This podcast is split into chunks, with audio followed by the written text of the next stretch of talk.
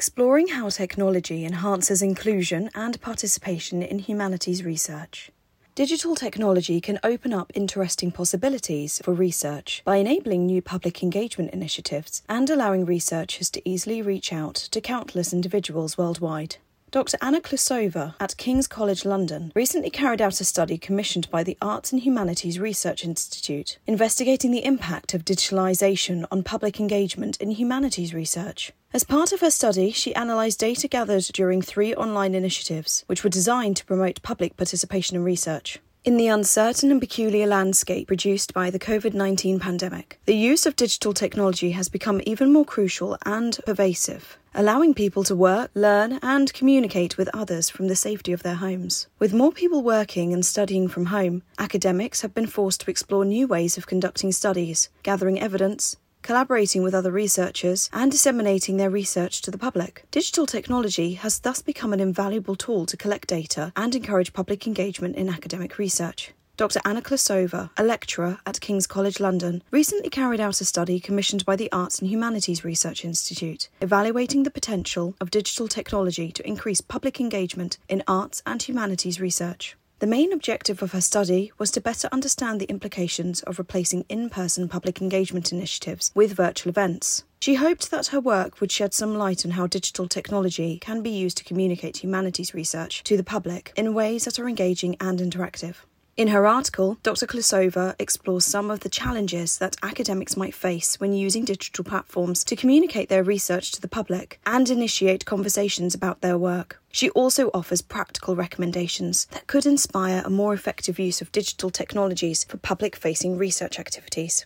Before the internet existed, public engagement levels were limited to conventional communication channels such as books, print publications, broadcast media, public lectures, and academic events. However, researchers can now also reach out to individuals worldwide through a broad variety of online platforms, including social networking sites, streaming platforms, and video conferencing platforms. In her article, Dr. Khlusova focused on three online engagement initiatives devised at King's College London an online conference, a series of online workshops, and a large scale digital project incorporating activities aimed at delivering alternative cultural experiences during the COVID 19 pandemic. For each of these studies, Dr. Khlusova interviewed the main project organisers as well as other individuals who helped to plan or implement the events. She also reached out to organisers of the UK's National Festival of the Humanities, the Being Human Festival, to discuss their digital strategies and contingency plans. All organisers completed a project evaluation form and took part in an interview where they shared their experiences and reflected on the outcomes of their events. In addition to conducting interviews, Dr. Khlusova attended and actively participated in online meetings where organisers hosted public engagement activities. She also asked the organisers to share their opinions about how the initiatives they designed could be improved. Dr. Khlusova gathered a vast amount of interesting feedback and observations. Firstly, most of her participants said that digital technology allowed them to reach larger audiences in different places worldwide than those they would have reached through face to face events. Many event organisers also felt that virtual events allowed for greater flexibility in terms of schedules and time commitment on behalf of the attendees. The first virtual event she analysed had a far higher attendance rate than the organisers had originally anticipated, with approximately 1,600 people joining the event. Interestingly, the audience was also more diverse and included many undergraduate students, non expert members of the public, creative industry practitioners, and community partners. For the second and third case study, namely the online workshop and broader online engagement initiative, attendees came from mixed backgrounds and different parts of the world. This enabled cross cultural discussions and debates, while also raising the global profile of the events. In addition to widening the reach of academic events, Many organisers said that the use of digital technology as a tool to increase public engagement was cost effective, as it reduced the cost and effects typically required to organise in person events. In fact, compared to online conferences or workshops, in person events require significant amounts of logistical, financial, and administrative planning. The feedback gathered by Dr. Khlusova suggests that online events can also enhance inclusivity and facilitate interactions or collaborations between people from different backgrounds, especially small online group discussions or workshops. Some of the event organisers interviewed by Dr. Khlusova emphasised the value of free online tools to enhance online discussions and brainstorming, such as Padlet and Miro. Padlet is an interactive online notice board where participants can post discussions, notes, or resources, while Miro acts as an online whiteboard where event participants can add digital sticky notes as well as other texts, voice notes, and video chats. The information gathered on Padlet and Miro during online group discussions can ultimately help to revisit some of the key highlights of a virtual event after its completion or to evaluate its impact. Finally, some of the participants who took part in Dr. Khlusova's study reflected on how organising online public engagement initiatives had forced them to rethink their previous academic practices and supported their professional development.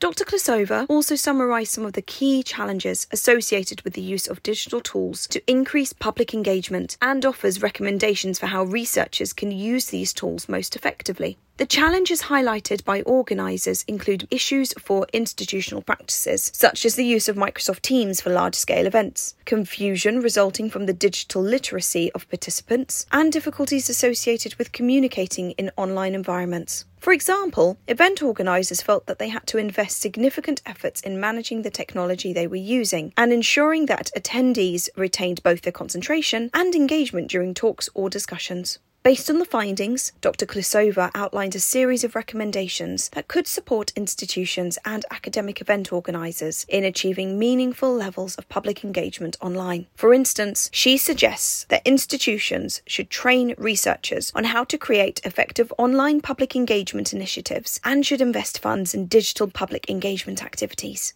In the future, Dr. Khlusova and the Arts and Humanities Research Institute's work could inform the development of more effective online engagement initiatives aimed at disseminating humanities research or initiating conversations between academia and the public. Overall, her findings highlight the potential of digital technology as a tool to communicate academic projects to numerous individuals worldwide, particularly during the current global crisis.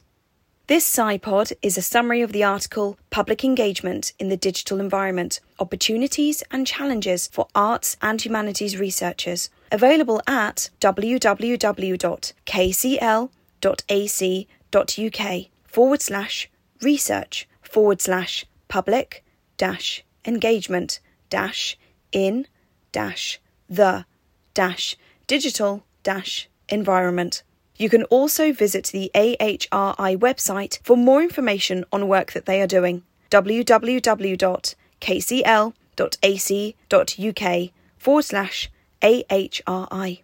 For further information, you can also connect with Dr. Anna Khlusova at anna.khlusova, K H L U S O V A, at kcl.ac.uk.